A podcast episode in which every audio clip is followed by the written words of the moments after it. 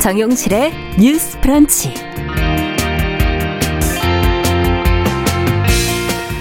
안녕하십니까. 11시로 옮긴 정용실의 뉴스 브런치 진행의 정용실입니다. 자, 여야가 언론중재법 개정안을 처리하려던 어제 본회의 일정을 지금 오늘로 하루 미뤘습니다. 아, 주요 쟁점에 대한 이견을 좁히지 못하고 있기 때문인데요. 자, 오늘도 만남은 어, 결정이 돼 있는데 하루 더 논의한다고 해서 과연 결론이 날 수 있을까? 자, 언론단체들은 사회적 합의기구를 통해서 논의를 하자라고 제안을 했는데 자, 이 방식을 이 시점에 고려할 수 있을지 함께 한번 생각해 보도록 하겠습니다.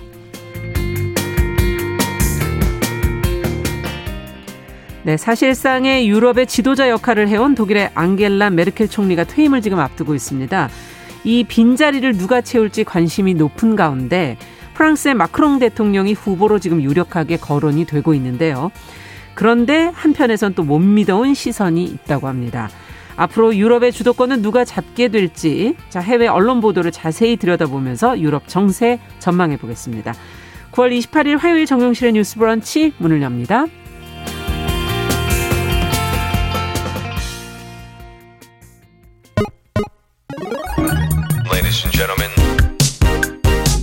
새로운 시각으로 세상을 봅니다. 정용실의 뉴스 브런치 뉴스픽. 네, 정신의 뉴스 브런치 저희가 시간대로 옮겼습니다. 11시대로 옮겼고요. 이제 어김없이 매일 어, 저희 또 일요일에도 11시에 여러분과 뉴스 브런치 부설 심리 연구소로 또 만나 뵐 수 있게 됐습니다. 기대해 주시기 바랍니다. 자, 오늘도 첫 코너 뉴스픽으로 시작을 하죠. 화요일과 목요일 이 두 분과 함께하고 있습니다. 신보라 국민의힘 전 의원 안녕하십니까? 안녕하세요. 정은혜 더불어민주당 전 의원 안녕하십니까? 안녕하세요. 아, 앞서 말씀드린 것처럼 지금 여야가 당초 어제 이제 본회의 열어서 언론중재법 개정안을 처리하기로 했었는데 결론이 지금 나지 않았고 오늘로 이제 본회의를 연기를 했어요. 어떤 상황이고 본회의는 더 연기가 됐죠. 지금 오늘에서 어떻게 될지 모르죠. 네. 어떤 상황인지 또 의견 접근 오늘 이제 회의가 있는데 어떻게 될지 어 좀 정리를 해 보면서 저희가 어떤 문제로 서로 갈등을 빚고 있는지 어떻게 해결할 수 있는지 같이 고민 한번 해보겠습니다. 신보라 의원께서 이걸 좀 정리해 주시겠어요? 네. 음. 어제 여야가 언론중재 및 피해구제에 관한 법률, 일명 언론중재법 개정안의 국회 본회의 상정을 놓고 네. 합의를 시도를 했지만 결론을 내지는 못했습니다. 그랬죠. 어, 이날은 여야 원내대표가 지난달 31일 개정안을 상정하기로 합의한 날입니다. 예. 윤호중 더불어민주당 원내대표와 김기현 국민의힘 원내대표는 어제 오전, 오전과 오후 두 차례에 걸쳐서 박병석 국회의장 주재의 회동을 마친 후에 네. 언론중재법 추가 협의를 위해 예정했던 본회의는 오늘 오후 음. 2시로 놓치기로 밝혔습니다. 음. 이와 함께 오늘 11시에 지금 다시 국회의장 주재로 협상을 이어가기로 했고요. 지금 이 시간이네요. 진행 중에 네. 있습니다. 여야 원내대표는 지난달 31일 합의를 통해 여야 의원 및 전문가 등 8인 협의체를 열어 법안을 심사한 뒤 이날 본회의를 열어서 상정 처리하자는 데 합의를 했는데요. 네. 전날까지 협상을 벌인 8인 협의체는 개정안의 골격인 징벌적 손해배상제와 기사 열람 차단 청구권 도입을 놓고 이견을 좁히지는 못했습니다. 예. 민주당은 협상 과정에서 징벌적 손해배상 액수와 예. 열람 차단 청구 대상 기사의 범위를 축소하는 대안을 내놓았다고 하는데요. 국민의힘은 이를 받아들이진 않았습니다. 네. 특히 징벌적 손해배상제에 대해서는 국민의힘은 위헌이다. 완전 음. 폐기해야 한다 라는 입장이 강경합니다. 네. 8인 협의체가 성과 없이 종료되자 여야 원내대표가 단판에 나선 것이고요. 그렇죠. 협상에서는 쟁점 사항이 합의되었는지 여부는 밝혀지진 않았지만 논의가 일정 정도 진척이 됐다는 이야기는 흘러나왔습니다. 음. 한편 다섯 개 언론 단체들은 사회적 합의로 이 문제를 풀자면서 가칭 언론 표현의 자유와 사회적 책임위원회를 구성한다면서 네. 국회도 사회적 합의 기구를 전격적으로 수용을 하라고 촉구했습니다. 네. 지난 23일에는 7개 언론단체가 언론의 자정 능력 및 사회적 책무 강화를 위해 통합 자율 규제 기구를 설립하겠다고 밝히기도 했습니다. 네. 자, 뭐 지금 시점들이 과연 이제 또 회의가 11시에 진행된 결과에 따라 또 그 이후 일정들이 좀 변화가 있지 않을까 하는 그런 예상이 되고요. 지금 말씀해 주신 것처럼 좀 갈등을 빚고 있는 대목들이 있는 것 같아요. 어떻게 보시는지 이 논쟁적인 법안 어, 또 그 처리 시한이 지금 너무 급박한 상황이라서 과연 지금 언론 단체들이 얘기하는 것처럼 사회적 합의 기구를 통해서 할 수 있는 시간적 여유가 있는 것인지 두 분이 현실적으로 어떻게 보시는지를 좀 어, 얘기를 듣고 싶네요. 네, 일단 네. 그 우리가 지난달에 여야 원내대표와 국회의장이 이제 발표를 한 내용이 있습니다. 네. 그게 어, 지난달이었고 9월 27일 본회의에서 언론중재 및 피해구제법을 상정하여 처리한다. 네. 이것을 합의한 내용이었죠. 그래서 원래 어제 예정대로 처리가 되어야 했던 것인데 그것이 되지 않았고 그래서 오늘 뭐 오후 2시 본회의로 연기가 되었다고 합니다. 네. 어 지금 그 이 법안 자체가 상임위랑 법사위까지 거친 법안입니다. 그 거친 법안들이 어 여야 협의체에 의해서 추가 논의한 것이 굉장히 이례적인 일이기도 하고요. 예. 그런 상황에서의 또 결과물을 만들어내지 못한다는 것은 결국에는 그 모든 피해가 저는 국민들에게 돌아가는 것이다라고 생각을 합니다. 국회의원들이 허위 사실을 유포했을 때는 어 또 최대 벌금 또 100만 원까지 받을 수가 있고요. 그 100만 원을 받았을 때는 국회의원직을 상실하기도 합니다. 네. 특히 언론 같은 경우는 대한민국이 언론 신뢰도가 굉장히 낮습니다. 언론 자유도는 아시아에서 굉장히 좀 높은 편에 어, 속하는데요. 지난 5년째 그 한 40 개 국 중에서 언론에 대한 신뢰도는 굉장히 낮은 상황입니다. 네. 그래서 자유도는 높지만 신뢰도는 낮다. 네. 이 말은 우리가 언론의 자유, 뭐 국민의 알 권리를 얘기를 하지만 음. 어, 언론의 책임에 대해서는 말하는 사람이 없다라는 얘기를 좀 지적하고 싶습니다. 네. 언론이라는 것이 정말 우리 사회에 소외된 계층의 목소리를 대변하고 네. 또 잘못된 점을 시정하기 위해 고치는 그런 말을 해야 하는데 네. 실제로 가짜 뉴스로 피해 보는 사람들이 많이 있습니다. 뭐 네. 제가 과거에 항상 뭐 황토팩 얘기라든지 음. 대만 카스테라 예시를 들었는데 네. 그렇게 일반 국민들, 일반 시민들이 피해를 입는 경우가 있고 이 경우를 구제하겠다는 것입니다. 특히 어 그 야당에서 좀 문제를 살고, 삼고 있는 것이 예. 이제 지금 징벌적 손해배상 제도인데요. 네. 뭐 다른 나라에는 없다 이런 제도를 왜 도입하냐, 뭐 음. 뭐 위헌이다 이런 얘기를 하고 있는데 실제로 외국 같은 경우, 특히 미국 같은 경우는 언론 보도로 인한 그 피해 금액 산정이 굉장히 높습니다. 그래서 네. 잘못된 언론 어, 보도로 피해를 입었을 때는 뭐 정말 1억, 10억, 뭐 100억까지도 이렇게 좀 손해배상을 받는 경우가 있는데 이 제도가 있는 건가요? 네, 네. 그러니까 이 그 징벌적 손해배상 제도라고 해서 그 제도 자체는 뭐 이름은 똑같진 않지만 예. 그 이름은 다르다 하더라도 그 언론으로 통해서 피해를 입었을 때 구제 받을 수 있는 방안이 많이 있다는 겁니다. 네. 다른 대안적인 요소들이 있는데 있다. 네. 근데 대한민국 같은 경우는 지난 2년간에 언론 관련 손해배상 인용 사건의 약 60%가 네. 인용액의 500만 원 이하의 벌금에 불과합니다. 음. 특히 그 특히 개인이나 어떤 뭐 네. 자영업자일 경우 어, 변호사 선임 비용이라든지 그 오랜 시간 긴 그렇죠. 소송을 이끌어 가려면 네. 그 액수가 언론사를 맞서서 싸우는 한 개인의 시민으로서는 굉장히 큰 금액이 되고 그렇죠. 그 시간과 노력, 비용 이런 것들에 의해서 정말 결국에는 국민들이 피해를 볼 수밖에 없다라는 음. 것이기 때문에 어 지금 뭐 최대 다섯 배다 했는데 우리 그 이재명 어 후보 같은 경우는 정말 그 언론사가 망할 정도로 이게 부과를 해야 된다라는 얘기가 있었습니다. 네. 사실 언론에 잘못된 보도를 하고 나서 정정 보도 같은 건 아마 기억하실 거예요. 막 일면에 탑으로 났던 언론인데 언론 네. 기사인데 정정 보도는 막 한 24면에 뭐 한뭐 뭐 정말 귀퉁이에 조그맣게 네. 나고 정정합니다. 음. 라고 한다면 그 언론으로 인해 그 보도로 인해 피해를 본 개인의 명예와 어떤 정신적인 충격과 그런 금전적인 그런 부분들은 어떻게 네. 어, 보상을 받을 수 있는지 이것은 저는 대한민국이 선진국으로 나아갈 수 있는 한 단계의 어, 스텝이 될 것 같고 네. 그래서 야당도 조금 이 부분에 있어서 어, 협조를 했으면 좋겠습니다. 왜냐하면 우리가 지금 또 대선을 앞두고 있는 상황에서 예. 그 양당이 지금 경선 과정에 있고 경선 후보들도 많이 알려야 하는데 지금 이 법안으로 인해서 계속 음. 좀 막히고 있는 부분도 있거든요. 그래서 하루속히 이 통과될 법은 통과하고 그리고 오히려 이 코로나 시국으로 인해서 민생을 더 챙기는 예. 여야의 모습을 보여야 한다라고 네. 생각합니다. 근데 사실은 지금 그 피해자가 과연 그 개인이냐 아니면 공인이냐 이런 부분도 조금 갈라서 생각해야 될 부분도 좀 있을 음. 것 같고요. 신부라 의원께서는 어떻게 보시는지? 네, 지금 이제 언론중재법 지금 뭐 여야 어, 단판 협상이 진행 네. 중인 과정에 있지만 실은 이제 허위 보도로 인한 어떤 피해 구제 네. 이런 부분에서 일정 정도 언론의 사회적 책무가 강화될 필요가 있고 네. 그런 부분에 대해서는 여야의 입장이 크게 다르진 않는 것 같아요. 그 취지에 그렇겠죠. 관해서는 네. 어 그리고 실제 이 언론중재법이 통과되고 나면 예. 어 이건 뭐 여야가 뒤바뀔 수도 있고 음. 여야가 뭐 계속될 수도 있지만 어쨌든 어 정치적으로 뭐 가짜 뉴스에 대한 그런 문제는 여야를 불문하고 그렇죠. 예. 어, 어쨌든 누구도 뭐 당사자가 될 수 있는 상황입니다. 네.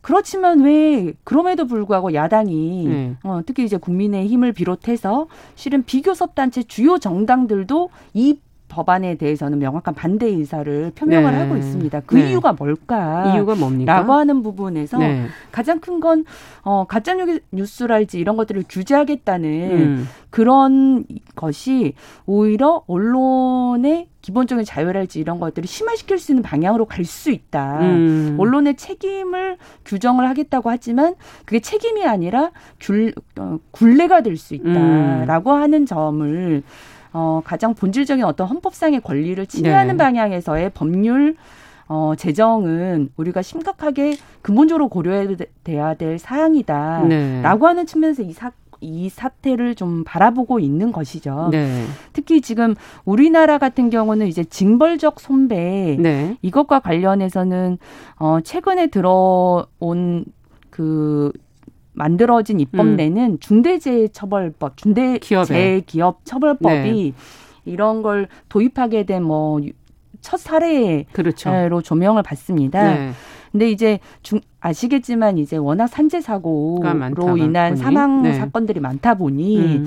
이 부분에 대한 어떤 기업 과실 음. 어, 부분들을 좀 굉장히 크게 책임을 물어야 된다라고 음. 하는 부분에서 도입이 됐는데 실은 지금 어, 지금 현행법에 있어서도 언론중재위원회가 예. 그러한 어떤 기능을 하고 있고 그 언론중재위원회가 실은 다른 나라에는 별로 없는 기능이기도 합니다. 네, 언론중재위원회. 물론 네. 어, 이제 반론 보도랄지 이런 음. 부분에서 언론이 소극적인 대처를 하는 부분은 분명히 질타 받아야 그렇죠. 되고 그래서 반론 보도랄지 이런 부분에 대해서는 어 여러 지금 그 언론중재법 개정안에도 네. 그런 내용들은 이제 담겨서 개정할 수 있을 것 음. 같습니다. 음. 하지만 근본적으로 어 언론의 기능 자체를 위축시키는 음. 것은 근본적으로 국민 모두에게 득이 되지 음. 않는다라는 관점에서 이 문제는 좀 살펴볼 필요가 있을 것 같고요. 네. 그래서 8인 협의체가 이유, 어, 열린 이후에는 네. 허위 조작 보도의 정의 규정이랄지 그렇죠. 고의 중과실을 추정하는 규정은 예. 삭제를 사실상 또 하게 됐습니다. 아. 왜냐하면 제가 살펴봐도 이 법안에 이제 이게 법률 용어로서 맞는가 좀 어, 의문스러울 네. 정도의 어떤 단어들이 있거든요. 그러니까 조작 보도가 뭐냐. 네. 조작. 그거는 법안의 문구 하나하나 사실은 굉장히 구체적이고 네, 명확해야 되는 거죠. 맞습니다. 예. 뭐 허위 사실은 우리가 명백히 알고 있는 음. 그건 이제 법적으로도 재판을 하게 됐을 때 그게 사실인지 사실이 아닌지에 대한 여부이기 그렇죠. 때문에 그렇지만 조작은 어떤 걸 조작으로 볼 것인가에 대한 음. 해석의 여지가 있는 어, 용어이고 네. 이 고의중과실 추정 규정도 네. 어 이 이 개정안의 내용을 보면 보복적이거나 반복적으로 허위 조작 보도를 한 경우 뭐 이런 예. 경우에 그러면 보복적이다라고 하는 건 또 어떻게 규정을 예. 할수 있는가에 대한 문제가 있기 때문에 이 조항은 8인 협의체가 열리고 나서 사실상 여야가 음. 합의하에 삭제를 한 겁니다. 음. 그건 이 규정 자체도 네. 어, 좀 모호하고 난해하다라고 하는 걸 저는 음. 민주당도 사실상 받아들였다고 음. 보여지고요. 핵심은 이제 징벌적 송배하고 열리, 어, 열람 차단 청구권인데 네. 지금 이제 담판하는 과정에서 어떤 징벌 네. 징벌적 손배는 어쨌든 이건 헌법상 권리하고도 굉장히 충돌하기 때문에 네. 이걸 삭제하고 음. 열람 차단 청구권에 대해서는 삭제하거나 혹은 이제 범위를 좀 좁히는 좁히는 음. 것에 대한 합의가 이루어지게 된다면 음. 저는 단판 협상의 결론도 혹시 나지 않을까 아. 아 하는 기대도 해보시는 예, 기대도 거군요. 갖고는 있습니다. 네. 자, 더 첨부해서 네. 하실 말씀이 더 있으신지. 그, 런 말이 예. 있죠. 그 펜은 칼보다 강하다. 뭐 음. 최근에 그런 말이 있는데 요즘 그런 말이 있습니다. 또 펜이 칼이 되었다. 음. 정말 글 하나로, 음. 기사 하나로 한 사람의 인생을 좌지우지할 수도 있는 네. 그런 경우가 있기 때문에 가장 중요한 것은 억울한 사람이 한 명도 나오지 않는 것. 그렇죠. 그리고 잘못된 음. 오보로 인해서 피해를 국민이 한 명도 있어서는 안 된다는 음. 것입니다. 그런 측면에서 이제 징벌적 손해배상 제도가 도입이 되면 언론의 보도가 뭐 위축될 수 있다, 취재가 위축될 수 있다라고 얘기를 하지만 실제로 우리가 CCTV가 설치가 되고 나서 그 수술실에 CCTV가 설치되고 나서는 조금 더 어, 환자들이 안심하고 진료를 받을 수 있고 안전한 진료가 될 수 있는 거죠. 수술이 될 수 있고 서로가 조심할 수 있게 된다고 봅니다. 그래서 신보라 의원님 말씀처럼 뭐 그뭐 뭐 비율이나 이런 것들은 좀 조정이 가능하겠지만 이 법안들은 좀 하루속히 통과가 되어서 어 좀 국민들이 피해를 입는 분들이 음. 없도록 하는 것이 어 국회가 해야 할 일이고 여야가 합의해야 할 일이다라고 네. 생각합니다. 무엇보다 허위 보도로 인한 피해 구제라든지 반론 보도, 정정 보도 이 부분에서의 언론의 책임 부분은 분명히 음. 인지해야 된다라는 게 이제 두 분의 생각이신 것 같아요. 같고요. 하지만 국민의 알 권리를 과연 또 어디까지 보장할 수 있는가를 잘 협의해야 되지 않을까 하는 생각도 드네요. 자, 신보라 의원께서 혹시 더 하실 말씀이 있으세요? 네. 음. 어, 우선 뭐 사회적 합의 기구 제안 같은 네. 경우는 어, 뭐 오늘 단판이 될 수도 있겠지만 그러지 시간이, 못할 경우 예. 그러긴 한데 실은 민주당이 이건 좀 반성을 좀 하셔야 되는 아. 부분이 민주당은 올해 초에도 그 택배 종사자 과로 대책 그 네. 사회적 합의구를 직접 만들었어요. 당정협의도 네. 하고요. 당에서 직접 당, 정부, 회사, 종사자 포함해서 그렇게 해서 합의안을 도출해 가지고 법안 개정을 했거든요. 예. 왜 그런 절차를 거치지 않았을까? 아. 네. 어쨌든 어, 사회적 협, 합의 기구를 통해서 그거는 아마 상임이나 법사위 단계에서 했어야 되는 거 아닌가 하는 생각도 들고요. 네, 그러니까 네. 실은 초반부터 이런 논의를 함께 했었으면 지금과 같은 음. 지금과 같은 갈등은 좀 더더 적지 않, 않았을 적지 음. 않았을까 싶고 이해관계자나 그런 사회 어 국민들의 여론들을 종합적으로 그렇죠. 좀 조정할 음. 가능성이 훨씬 더 있지 않았을까 싶습니다. 네. 자, 저희가 또 추후에 어떻게 되는지도 계속 어 지켜보면서 관련 보도도 이어드리도록 하겠습니다. 자, 두 번째 뉴스로 좀 가보죠. 이제 이주 여성들이 임금 차별 문제를 제기하면서 어제 거리로 나왔다고 하는데 기자회견에서 나온 목소리는 과연 무엇인지 관련 단체들은 또 어떻게 이야기를 하고 있는지를 저희도 같이 주목해서 좀 들어보고 싶어요.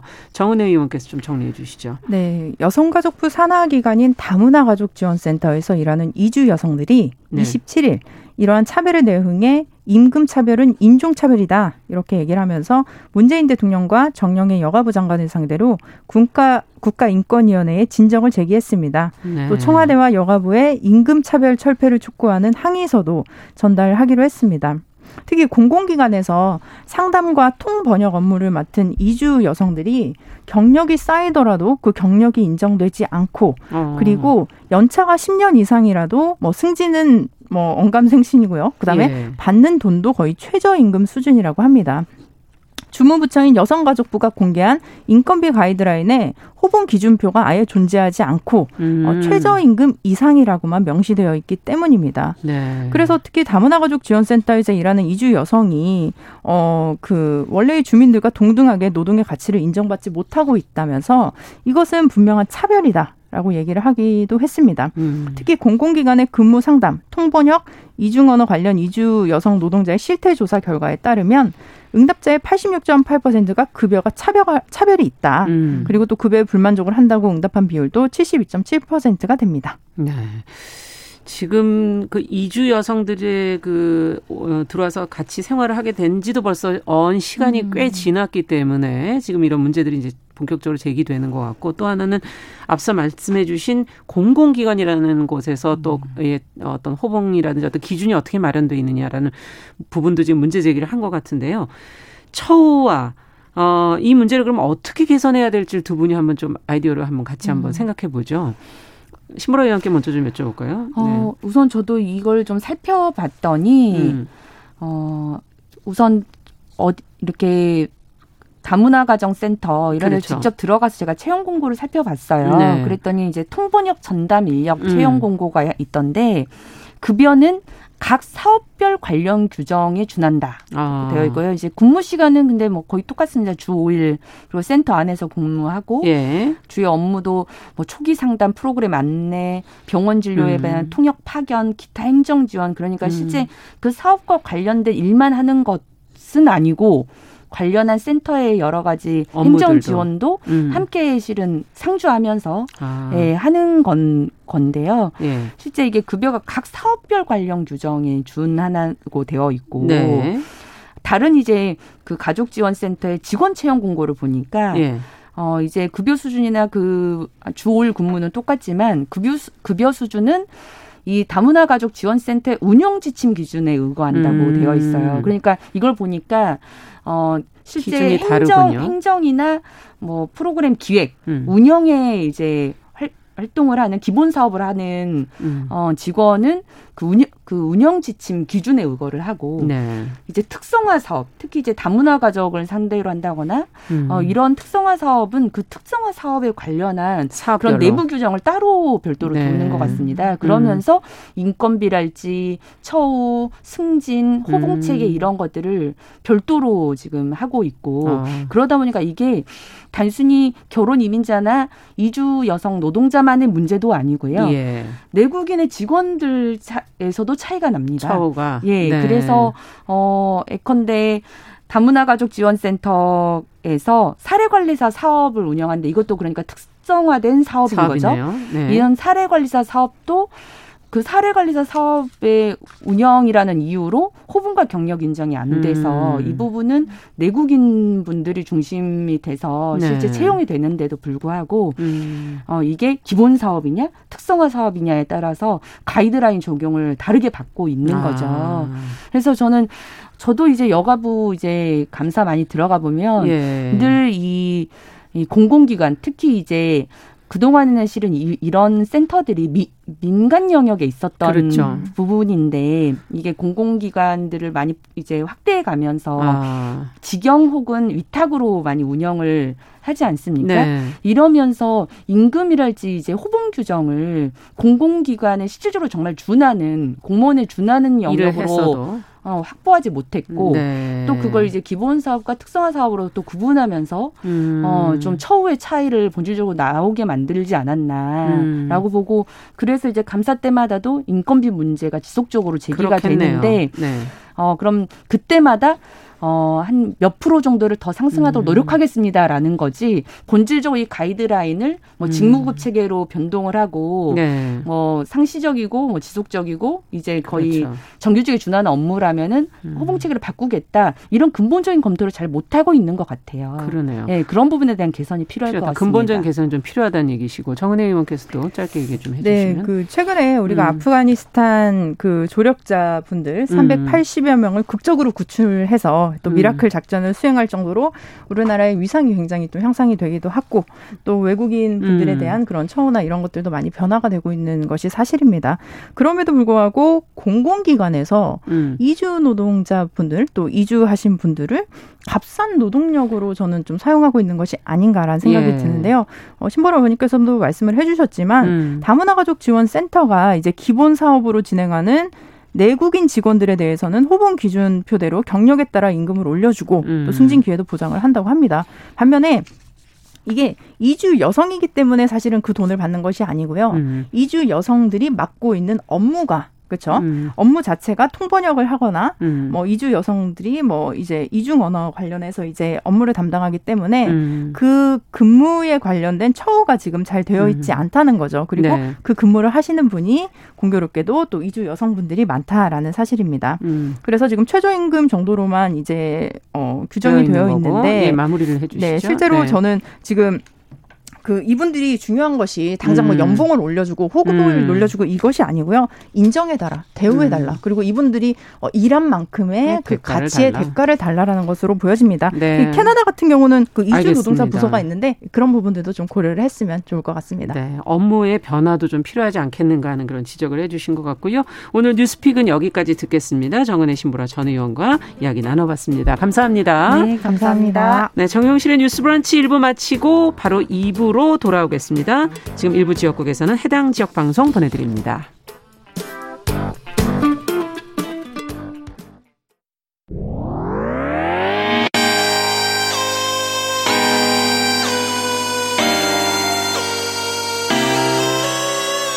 어떤 사람들은 삼루에서 태어났으면서 자신이 삼루타를 친 것처럼 생각하며 살아간다라는 음. 말이 있어요. 3분 즉석칼에 만들듯이 법안을 뚝딱뚝딱 잘 만들어내시는 분들이 왜 여기에 대해서는 음. 이렇게 직무유기를 하고 있을까 그런 문제가 들고 따끔하게 예. 여성 팬티에 달려있는 정체불명, 의미불명의 리본에 대해서 생각을 하게 됩니다. 도대체 이 아이는 왜 있는가? 경쾌하게. 정말 그런가요? 외신도 당황한 거죠. 이 사건을 보고 예. 도대체 한국에서 무슨 일이 벌어지고 있는 거냐? 음. 이거 한국의 성보수주의 때문 아니냐? 할 말은 하면서 같이 고민해보겠습니다. 고민해보겠습니다. 세상을 보는 따뜻한 시선 정용실의 뉴스 브런치 네, 정용실의 뉴스 브런치 듣고 계신 지금 시각 11시 31분입니다.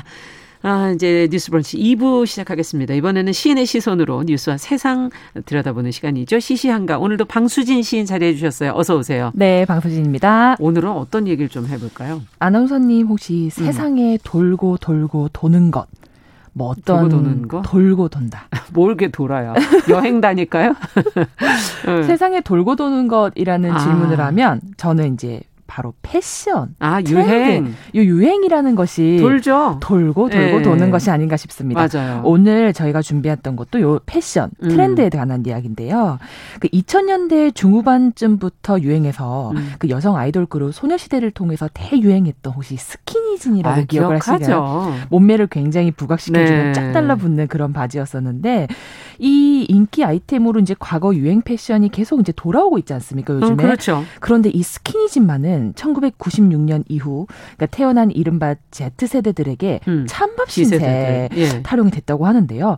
이 이야기를 전하는 보도가 최근 들어 많았었는데 오늘은 어. 인터넷 신문 데일리안의 기사 내용을 좀 전해드리도록 하겠습니다. 네. 이 매체에 따르면 지난해부터 각종 국내외 각종 SNS에 스키니진 반대, no skinny jeans라는 해시태그를 달고 음. 스키니진을 버리거나 불태우는 영상을 촬영해 올리면서 어. 자신들의 그런 의지와 생각을 드러내는 젊은이들이 많아졌다고 하는데요. 예. 스키니진 여러 벌을 쓰레기통에 던져 넣으면서 스키니진은 촌스러운 옛날 디자인이라고 말하는 영상을 올리는 네, 음. 외국인 네티즌도 있고 여기서 말하는 촌스러움이라는 건 뭐 단순히 뭐 미학적인 측면이 떠나서 시대착오적이라는 뜻이겠죠. 시대착오적이다. Z세대가 어. 많이 이용하는 그런 SNS를 보면 네. 어, 스키니진은 쫙 달라붙어서 불편하고 몸매 드러나서 오히려 활동성이 떨어진다. 어. 그리고 땀 차고 통풍도 안 돼서 뭐 여성 질환도 많이 겪게 된다라는 어. 식의 되게 혹평을 많이 하고 있다고 하는데 예. 젊은 세대가 스키니진 을 엄마 바지라고 부른다고 합니다. 그 윗세대들이 입었었나 보죠? 네. 그 윗세대들이 입는 바지. 우리는 아. 입지 않을 거야. 아. 엄마 바지야. 엄마 기, 바지야. 굉장히 이상한 좀 기분도 드는데요. 어. 이런 혹평이 격세지감을 넘어가지고 야 정말 시대가 변했구나. 패션이 이렇게 많은 인식의 아. 변화를 가져왔구나라는 것을 보여주고 있다고 생각합니다. 야. 근데 뭐 이런 인터넷 커뮤니티 등을 보면 그래도 언젠간 다시 유행하겠지. 그렇죠. 유행은 돌고 도니까. 도니까요. 네. 혹은 아니다. 그 여성 건강을 해치는데 일조했던 스키니지는 이제 입고 다니지 말자. 아. 내가 당신은 어떻게 입고 다녔는지 지금 의문이다. 보기만 해도 어. 답답하다. 뭐 이런 식의 어, 반대 의견도 나온다고 하는데요. 예. 앞으로 이 유행이 어떻게 될까? 스키니진이 음. 그 유행의 어떤 길목에서 탈락을 할까? 계속 유지할까? 돌아올까? 안 돌아올까? 아주 집중해 볼 만한 요소가 아닌가 싶습니다. 그러네요. 모든 유행들이 한 번씩 이렇게 도는데 지금 이제 반대 의견이 있다는 거군요. 그럼요. 스키니진을 그러면 방수진 씨는 언제쯤 만나셨어요? 아, 네. 저도 네, 스키니진 좀 부끄럽지만 제 저의 10대 뭐 후반이나 10대 후반. 20대 어 초중반까지도 그래도 그때는 입을 만한 나이였네요. 맞습니다. 저는 훨씬 되었기 때문에 입을 수 없는 상태. 그럼요. 시간이 지난 지금은 네. 좀그 용기가 좀 떨어진 상태고요. 이게 참 들어가질 않잖아요. 맞습니다. 아, 들어가는 입구부터 굉장히 압박감을 느끼는. 이게 내가 입을 수 있는 옷인가 이런 맞습니다. 생각이 들때 육안으로 보면은 엄두가 나지 않죠. 근데 그 탄성 때문에 들어가는 건데 겨우겨우 겨우겨우 이제 우겨 넣는 거죠 몸을. 그렇게 저도 많이 입었었는데 네. 이 스키니진 입었을 때 그 소녀시대가 입은 걸 보면서 아, 처음에 만 봤을, 봤을 때 와. 나도 저렇게 될 수 있구나. 저 옷을 입으면 너무 날씬해 너무 보이고. 날씬해 보이니까. 아. 어, 하지만 전혀 스키니가 되지 않는 제 모습을 제가 이제 발견을 하고 굉장히 저 터질까봐 어딜 나갈 수가 없어요. 단추를. 맞습니다. 단추가 어디로 잠그지를 못했었던 그 기억이 나는데요. 네. 근데 저는 사실 이제 제가 10대, 완전 초등학교나 이런 아. 시절에는 떡 붙는 스키니진이 아니라 일명 그 바닥 쓸고 다니는 힙합 바지가 굉장히 아, 유행했었습니다. 그것도 진짜 한동안 유행이었었는데. 저는 이제 뭐 서태지와 아이들이나 뭐 아. H.O.T나 이렇게 영상을 보면서 야 정말 멋있다. 어. 골반 아래로 이렇게 걸쳐서 그쵸, 그쵸. 그 빗자루처럼 이렇게 바닥을 쓸고 다니는 이 바지가 너무 멋져 보여서 네. 거의 10대 시절의 사진 보면 제가 그 바지만 입고 다녔던 사진밖에 없어요. 근데 아버지께서 그걸 야, 어, 너 반항해? 이렇게 보시지 않고, 야, 멋있다. 아버님께서 입고, 다녀라 네. 이렇게 하셔가지고 어. 저희 아마 이 신 스피릿은 그때 아버지께서 좀 힙합 감성으로 길러주신 게 아닌가라는 생각이 들어요. 아버님이 깨이셨네요. 아버님께서 굉장히 좋아하셨어요. 어. 제 기억에 야 수지다 멋있다. 자꾸 자주 입고 다녀라 이야. 이렇게 얘기하셨던 기억이 납니다. 대부분의 부모님은 야 너 그걸로 지금 청소하냐? 그렇죠. 바닥 그만 쓸고 다녀라. 네. 네 이렇게 얘기하실 때 빨래할 때 거기 보면은 까맣게 돼 있거든요. 굉장히 이제 달쳐 많이 달아 있어요. 끝 부분이. 네. 네 맞습니다. 야 정말. 요즘에는 이게 시대가 어떻게 보면 노화가 좀 늦춰지고 있어서 젊다고 생각하는 분들이 많으세요. 나이가 많아도. 그렇죠. 네. 40대들 뭐 40대 초중반에도 뭐 결혼하지 않은 분들도 있고. 그럼요. 그래서 즐겨 입던 지금 패션이 엄마 바지다. 그러니까 지금 저도 속으로 약간 발끈했거든요. 어떤 느낌일까? 맞습니다. 네. 이거는 뭐 공감은 못 하시겠지만. 네, 뭐 공감은 아니어도 음. 저도 지금 약간 울컥했거든요. 공감은 아닌데 울컥을 했던 이유가 네.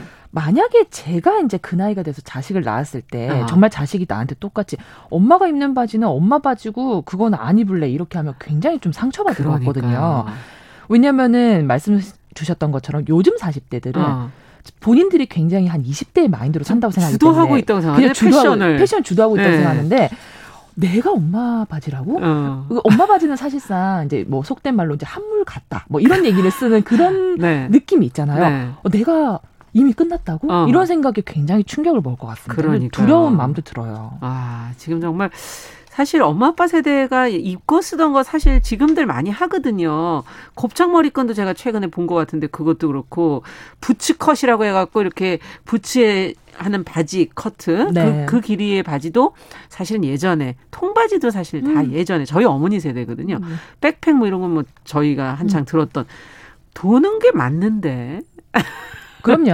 말씀드렸던 것처럼 네. 패션은 돌고 돌고 도는데 혹시 어머니 패션을 방수진 씨도 한번 해보셨던 공유했던 경험은 없으세요? 어, 저는 좀 반대로 어머니께서 제 패션을 따라 하시는데요. 저 저는 사실 말씀 주셨던 것처럼 곱창 머리끝 부츠컷 바지 굉장히 애용한 아이템입니다. 아. 제가 방송 올 때도 곱창을 몇 번 하고 왔었고 맞아요. 부츠컷을 굉장히 즐겨 입고 와요. 제가 어. 그런데 이게 어머니하고 저하고 패션 아이템을 몇 가지 이제 공유하기 시작했어요. 어느 네. 시간부터 그때 이제 티셔츠하고 바지 같은 걸 공유하기 시작했는데. 어머니께서 예전엔 분명히 되게 갇혀 있는 걸 좋아하셨던 것 같은데 음. 어느 순간 이제 제 옷을 입고 아 스포티하다. 요게 편하다. 젊은 감성이다. 어. 편하다. 어. 이렇게 하시면서 굉장히 탐을 내셔가지고 음. 제가 뭐 부산에 내려가면 제 바지부터 입어보자고 하시거든요. 야. 그래서 마음에 드시면은 이제 제가 선물로 그냥 드리고 오고 아니면 제가 입어보고 좋으면 어. 미리 한 벌 더 사서 그렇구나. 내려갈 때마다 선물도 드리고 하는데 딸이 있어야 돼 역시 아나운서님께서는 마스크 마이크 좀 가까이. 네. 네. 아나운서님께는 네, 없어요. 어, 없으니까 네. 네. 그, 뭐 제가 그거 자랑을 하려던 건 아닌데 모녀지간은 이제 이런 걸 좀 많이 이용하는 편이죠. 그러니까요. 같이 입고 뭐 어. 요리면서 그렇게 아. 지내고 있습니다. 근데 스키니진이 유독 저도 입었을 때 고통을 앞서 말씀드렸듯이 좀 힘든 건 사실이거든요. 아주 마른 몸을 너무 강조하는 그래서 좀 편안하진 않은 건 사실인 것 같긴 해요. 맞습니다. 네. 이 스키니진이 말 이름 그대로 음. 스키니 굉장히 마른 몸을 강조하기 아. 위해서 초점이 맞춰져 있는 옷이기 때문에 예. 근데 아시다시피 우리 실제 몸은 그렇게 스키니하지 않지 않습니까? 그렇죠. 네. 저만 해도 뭐 스키니란 말은 꿈에서도 꿈꾸지 못하고 있는 말인데 저도요. 스키니진이 과도하게 열풍을 했을 때 어. 오히려 거식증, 지나친 다이어트 이런 것들이 실질적으로 역효과로 많이 발생을 했었어요. 어. 나도 저렇게 되려면 아 스키니진은 이제 몸을 음. 구겨넣는 현상이 일어나다 보니까 사실 이런 것들이 우리 몸을 굉장히 폭력적으로 죄어오는 무기라고 아, 저는 느껴졌었거든요. 그런 부분이 있네요. 근데 뭐 사실 아름다움을 보는 신미감 같은 거는 시간 시대에 따라 또 달라지기도 하고 음. 마냥 많은 것만이 아름다운 것은 아니잖아요. 음. 근데 Z 세대들이 뭐 이렇게 스키니를 태워버리는 행위 자체도 아. 어떤 측면에서 보자면 또 하나의 또 폭력적 시선일 수도 있다고 저는 생각해요. 아. 시간이 지나면서 유행은 바뀔 수 있고 흐름은 바뀔 수 있는데 음. 이걸 이런 식으로 뭐 태워버리는 행위나 이런 것들을 통해서 너무 과격하게 표현하는 건 아. 역시도 과거를 인정하지 않고 오로지 현재만을 보려고 음. 하는 그래서 오히려 세대 갈등을 유발할 수도 있는 예민한 지점이 음. 아닐까라는 생각도, 생각도 우려도 조금은 네. 하시게 된다. 지금 7797번님 56세인데 예전에도 스키니는 싫어하셨다고. 아. 구민정님은 어, 레깅스 스키니진 전에는 쫄바지와 쫄바지가 있었는데 그게 스키니진으로 가고 최근엔 레깅스로 가는 거 아닌가요? 오. 하는 또 분석도 어, 지금 맞는 네. 것 같은데요. 음. 자 그러면 어 이런 어떤 패션에는 사회 분위기가 반영돼 있잖아요.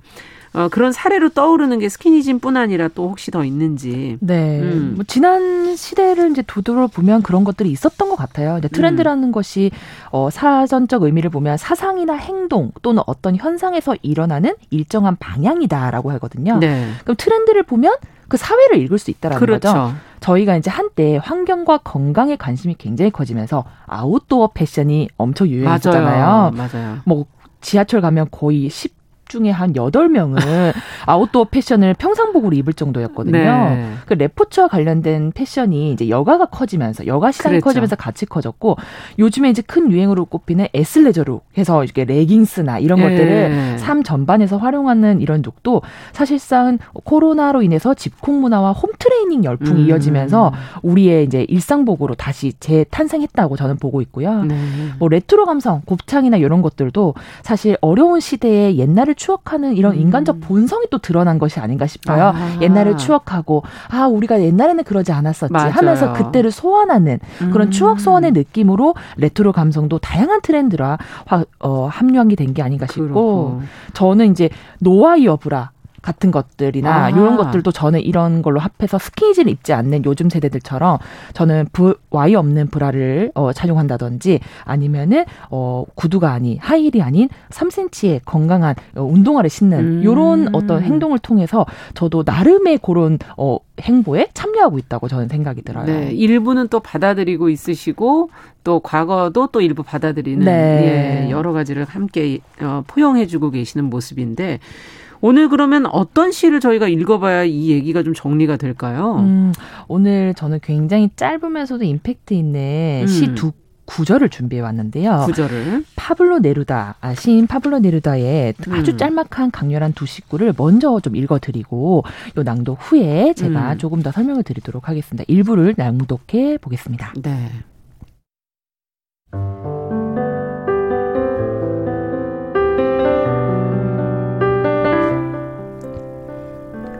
누구한테 물어볼 수 있지?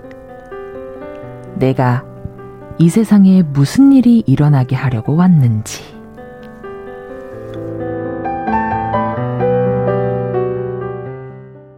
야, 정말 짧아. 파블로 네루다의 시예요. 네, 이 1971년 어. 노벨 문학상을 수상한 칠레의 어떤 민중 시인이자 저항 시인인 파블로 네루다의 그 시집 질문의 책에 수록된 한 시의 시구인데요. 아. 이, 이 책을 보면 이제 뭐 1974년에 출간된 후기작 중의 하나로 예. 아이처럼 굉장히 엉뚱한 상상력으로 가득한 그 파블로 네루다의 많은 질문들이 그 안에 들어가 아, 있어요. 아, 근데 이제 이 질문을 보다가 아 이게 오늘 이야기하고자 하는 거와 맥이 닿구나라고 싶어서 제가 가져와 음. 봤는데 저희가 오늘 패션과 시대의 흐름에 대해서 이야기했잖아요. 패션과 트렌드의 흐름은 사실 우리가 만들어가는 거이기도 하지만 동시에 무언가를 말하기 위해 등장하는 음. 것이 아닐까라는 생각도 해봤어요. 그러네요. 파블로 네루다의 질문처럼 유행이던 패션이던 문화던 우리에게 당도하는 모든 것들은 그 나름의 의미와 메시지가 음. 있을 것 같다. 그 스키니진을 좀 거부하는 요즘 세대들의 음. 모습이 단순히 스키니진이라는 특성 특정 패션 아이템을 거부하는 의사표시라기보다는 네. 앞으로도 이것을 포함한 많은 기성세대들의 습관이나 문화를 음. 우리는 무턱대고 받아들이지 않을래라고 아. 하는 의지를 보여주는 것이다.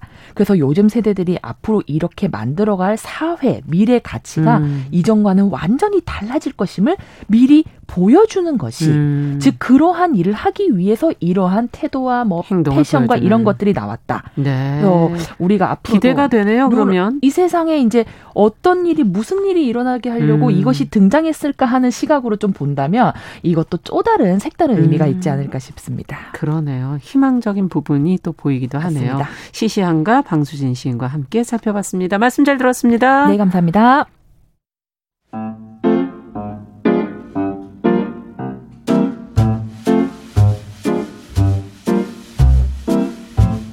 정용실의 뉴스 브런치는 여러분과 함께합니다. 샵 9730은 짧은 문자 50원, 긴 문자 100원으로 모바일 콩과 유튜브는 무료로 참여하실 수 있습니다.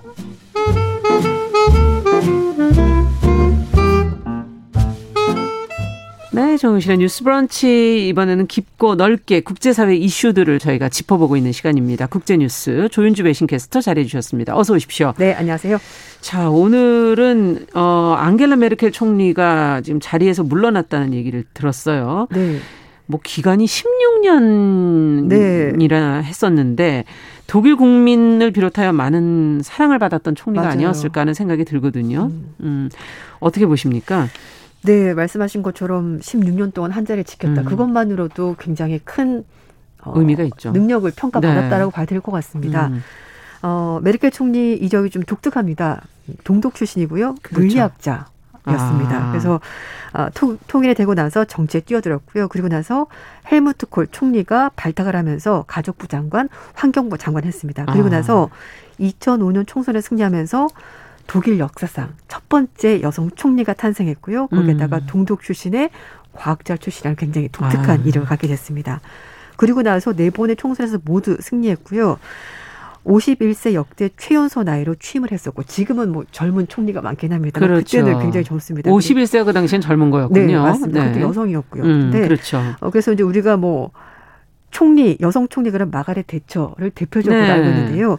어, 대처 총리가 11년간 재임했는데 어, 지금 메르켈 총리는 16년 동안 했기 때문에 더 긴 기간에 네, 더 길게 했습니다. 특히 이제 무티라고 독일어로 엄마라는 뜻이는데요. 굉장히 푸근한 아, 이미지. 엄마. 네, 안정적인 이미지 이런 것 때문에 음. 마, 많이 불렸고요. 특히 부드러운 리더십, 부드러운 음. 카리스마. 이제 그래서 대처와는 좀 약간 다른 그런 평가를 그렇죠. 받았는데요. 특히 세계 각국의 대통령들도 메르켈 총리에 대해서 굉장히 대단하다. 정말 진정한 어. 지도자다. 이렇게 많이 평가를 했었습니다. 네. 그리고 이제 또 하나 어, 총선 불출마 스스로 선언하면서 총리 더 이상 하지 않겠다라고 내려왔고요. 예. 그래서 이제 독일뿐만 아니라 유럽연합 그리고 전 세계적으로도 굉장히 좋은 평가를 받았던 음. 정치인입니다. 올해 나이가 67세고요. 음. 뭐 정치는 하지 않겠다라고 얘기를 하는데 그럼에도 불구하고 많은 사람들이 다른 형태로라도 뭐 유럽연합에 좀 기여를 해줬으면 음. 좋겠다 얘기하는데 뭐 저술도 하고 연설도 하고 뭐 등산도 다니고 음. 집에서 좀 쉬고 여행도 하고 싶다 이런 얘기를 했다고 합니다. 네, 좀 인간적으로 본다면 긴 총리 기간을 가졌기 때문에 네. 좀 휴직이 휴식기를 좀 그럴 수도 있을 가지셔야 되지 않을까 하는 그런 생각도 드는데 네. 어쨌든 엄마라는 부드러운 여성의 리더십의 하나의 모형을 네. 모습을 보여준 것에서 굉장한 큰 의미가 또 있는 것 같고 여성들의 어떤 대표성 네. 이거를 높이는데 무엇보다 큰 기여를 한 것 같아요. 네, 그리고 특히 음. 이제 뭐그 이제 비즈니스 쪽에는 사실 뭐 여성들도 많이 진출했긴 합니다만 예. 사실 어떻게 보면 이 정치판이 정치 분야. 네. 좀 여성들이 진출하기가 힘들고 오랫동안 뭐 하신 분이 많지는 네, 않죠. 네, 맞아요. 그래서 네. 더 이제 그런 게 빛이 났었고요. 음. 그래서 미국의 시사 주간지 타임이 2011년에 세계에서 가장 영향력 있는 인물로 뽑기도 했었고 2015년에 음. 한번 더 뽑혔습니다. 이제 그만큼 영향력이 있었던 인물이고 음. 어, 이제 얼마 전에 퇴임을 앞두고 여성 그 운동가들과 함께 간담회를 가졌었는데요. 그때 네. 처음으로 어, 나 페미니스트 맞는 것 같다라고 말했습니다. 그러면서 음. 모두가 페미니스트가 돼야 되, 된다고 생각한다 이런 입장을 밝혔는데요. 음. 특히 이제 그 재임 기간 동안에 독일의 첫 번째 여성 국방장관에 오른 우르슬라 폰데어 라이엔이 지금은 유럽 역사상 처음으로 여성 집회위원장을 맡았기 때문에 이런 것들도 메르켈 총리가 이제 그 오랜 세월 동안 총리를 하면서 음. 여성들의 입지가 더 높아졌고 그러면서 이렇게 유럽 연합에 진출하는 여성들도 늘어났다고 얘기를 할 수가 있고요. 네. 여성들의 정치 참여 어떤 굉장히 큰 공을 한 공헌한 인물이라고 볼 수가 있을 것 같습니다. 좋은 선례를 네. 남겼기 때문에 그죠? 맞습니다. 그래서 네. 오바마 전 대통령도 메르켈 총리에 대해서 지혜, 솔직함, 리더십 그리고 실용적인 접근을 가지고 있는 사람이라면서 굉장히 높이 평가했었습니다. 네, 여성들이 사실 가질 수 있는 부분들이죠. 네, 예. 맞아요. 어쨌든 16년이라는 긴 기간의 총리직을 수행했으니 네. 정말 많은 일을 그동안 겪지 않았을까 어떻게 그걸 다 처리해냈을까 이런 생각도 새삼 드네요. 네, 맞습니다. 어, 2008년 미국발 금융위기가 음. 있었고요. 그리고 그 다음에는 유로존에서 부채 위기가 발생해서 유럽 흔들는 거였어요. 네, 그리고 나서는 2015년 시리아에서 난민들이 유럽으로 대거 유입되면서 유럽이 난민들 못 받겠다라고 아. 말하면서 굉장히 골을 앓았고요. 그리고 가장 최근은 2019년 겨울 코로나 음. 사태 지금까지 이어지고 있습니다. 그렇죠. 유럽에서 처음에 네. 확대가 그러니까 물론 중국에서 시작이 됐지만 또 유럽에서도 이탈리아. 에서도 맞아요. 상당히 크게 확대가 됐었죠. 맞습니다. 네. 근데 사실 어쩌면 그런 것 때문에 메르켈 총리가 자리에서 내려오게 된 이유 중에 하나가 되기도 했었습니다. 이제 아. 코로나 대응에 대해서 좀 물론 처음에 선제적으로 대응하긴 했지만 전반적으로 봤었을 때는 유럽에 많은 확진자가 나왔던 건 그렇죠. 사망자도 나오고. 네. 근데 또 유럽은 또 같이 붙어 있으니까 국경을 닫기가 좀 어려운 부분도 있긴 했어. 음. 어쨌든 그런 것도 문제가 좀 됐었고요. 첫 번째로 2008년에 글로벌 금융위기 닥쳤을 때 사람들이 막 너무 불안하니까 돈을 막 빼갔었거든요. 은행에서 네. 뱅크런이 있었는데 그때 4,800억 유로 규모의 구제 금융을 편성하면서 여러분들의 예금은 안전합니다라고 말하면서 시민들을 안심시켰습니다. 음. 아, 그래서 이제 실업률도 많이 좀 뭐 잘 유지가 됐었고요. 근데 그 다음에 그리스에서 재정 적자가 너무 심해지면서 유로존 전체가 흔들리는 금융위기가 발생했었는데 맞아요.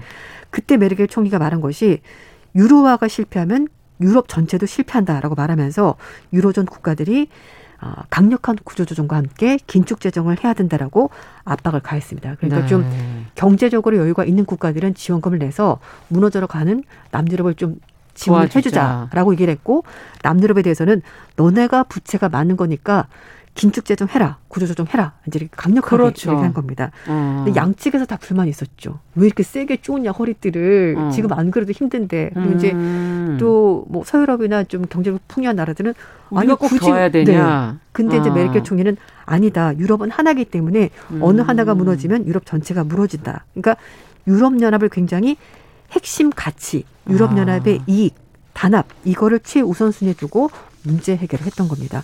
쉽지 않은 선택이었을 것 네, 같아요. 예. 뭐 양쪽으로 다 이걸 먹는 거니까. 음. 그리고 나서 시리아 난민 문제가 생겼습니다. 유럽으로 음. 사람들이 100만 명 정도가 어, 들어왔고, 들어왔고 네. 유럽 국가들은 못 받겠다고 얘기를 하는 거죠. 그리고 또 여러 가지 불미스러운 일도 있었습니다. 네. 뭐 살인 사건이라든지 이런 것도 있었기 때문에 그것 때문에 독일도 굉장히 힘들었는데 음. 하지만 메르켈 총리는 인도주의적인 차원에서 음. 전쟁 때문에 어쩔 수 없이 고향을 떠난 사람들이 있지 않냐. 음. 우리가 국경을 거부하면 독일은 더 이상 나의 조국이 아니다. 이렇게까지 말했습니다. 음. 하지만 독일 내부에서는 여론이 좋지 않았습니다. 그래서 그 사건 때문에 여당 지지율이 많이 떨어졌고요. 결국은 2017년 총선에서 극우 정당인 독일을 위한 대한당이 제3당으로 연방의회 입성까지 하게 된 겁니다. 위축된 거군요. 네, 맞습니다. 입지가 좀 좁아진 네. 상황이 됐네요. 그리고 이제 네. 뭐 이민자에 대해서 굉장히 좀 적대적인 감정들도 음, 있었고 음. 그리고 사건들도 발생하다 보니까 거기다가 또 일자리가 없어진다 이런 논리가 그렇군요. 생기는 거잖아요. 그래서 어 그리고 가장 마지막에는 코로나19 대유행 이걸 극복하는 거였는데요. 음. 어, 지난 3월 작년 3월 달에 대국민 연설하면서 솔직하게 말했습니다. 음. 2차 대전 이후에 국가가 직면한 가장 큰 도전이 바로 코로나다라고 코로나. 얘기를 했고요. 그러면서 과학자답게 정확하게 데이터를 가지고 이 굉장히 지금 음. 위험한 전염병이다라고 대처했습니다. 그래서 뭐 상점도 운영 금지하고 초기 대응에 적극적으로 나섰고요. 뿐만 아니라 예산을 편성해서 어, 이 코로나19에 대응하도록 경제 회복 기금 만들었습니다. 물론 음. 반대하는 국가도 있었습니다만 유럽 전체 네 전체 차원에서 네. 7,500억 유로 정도 기금을 만들었습니다. 이야, 어쨌든 국민들로부터 뭐 지지도 받고 사랑도 받았지만 이번에 정권 교체가 됐죠. 네, 그래서 이제 사회민주당이 네. 약한 26% 26% 예, 가까이 이제 나오면서 어, 집권당 기독민주당 24% 그러니까 음. 전번에 총선에 비해서 8% 포인트 떨어졌거든요. 그렇군요. 결국 정권이 바뀌게 된 건데 어, 얘기를 하는 것이 이제 뭐 그렇습니다. 뭐 지금까지 물론 잘하긴 했지만 그러나 음. 코로나 사태가 있었고 지금 음. 기후 변화가 굉장히 심각하고 또 중국이 부상하는데 이걸 제대로 견제하지 못했다. 이런 음. 여러 가지 얘기가 나오면서 결국은 이제 집권당이 바뀌게 되는 네 바뀌게 되는 겁니다. 그 이제 유럽 전체의 어떤 리더로서의 역할을 네, 했었는데 그 맞아요. 자리가 이제 비잖아요. 그렇습니다. 이걸 뭐 마크롱 대통령이 지금 노리고 있는. 원래 이렇게 좀 뭔가 틈이 생기면 이렇게 또 나도 한번 해볼까라는 생각이 들잖아요. 네. 그래서 네, 뉴욕 타임스가 말하는 것이 메르켈 총리가 자리를 비우자 음. 마크롱 대통령이 기회를 엿보고 있다 얘기를 하고 있는데요. 예. 하지만 어, 뉴욕타임즈는 전문가들이 보기에는 조금 힘들 것 같다라고 음. 얘기하고 있습니다. 뭐 마크롱이든 누구든 그 어떤 인물도 이제 독일이 총선이 끝났으니까 독일의 새로운 총리가 탄생을 할 거잖아요. 그렇겠죠. 그 어떤 인물도 메르켈처럼 음. 매끄럽게 일을 잘 하기가 힘들 것 같다. 왜냐하면 음. 유럽 연합만 하더라도 여러 나라가 같이 동맹국이고 그렇죠. 네. 각자 입장이 다 다른데 그 음. 그 시끄러운 사람들 얘기를 다 들어가면서 참으면서 맞아요. 합의를 이끌어내고 음. 조정할 줄 알고 그런 영향력을 가진 사람이 지금으로서는 음. 없는 것 같다. 그래서 마크롱 대통령이 어, 자리를 노린다고 하지만 그게 쉽지 않을 것 같고 음. 그리고 또 하나 프랑스 국내 상황도 마크롱 대통령이 좋지가 않습니다. 지금요? 네, 어. 내년에 4월에 대선이 있는데요. 네. 뭐 정확하게 출마 의사를 밝힌 건 아닌데 밝힌 극우, 거 아닌가요? 이런 정도면?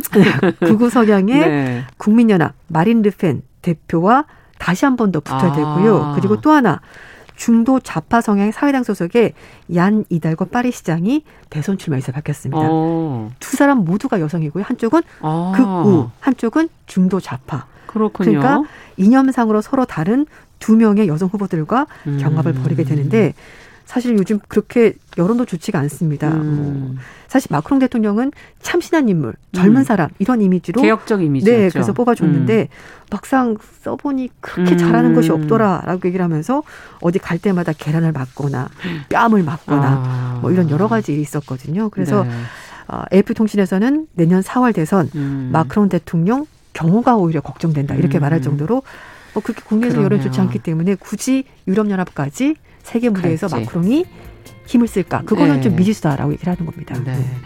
저희가 또 다른 유럽 얘기는 또 다음번에 좀더 네. 정리를 해보도록 하겠습니다. 국제뉴스 오늘도 조윤주 외신캐스터와 함께했습니다. 말씀 잘 들었습니다. 네, 감사합니다. 네, 정용실의 뉴스브런치 화요일 순서 같이 인사드리겠습니다. 내일 뵙겠습니다. 감사합니다.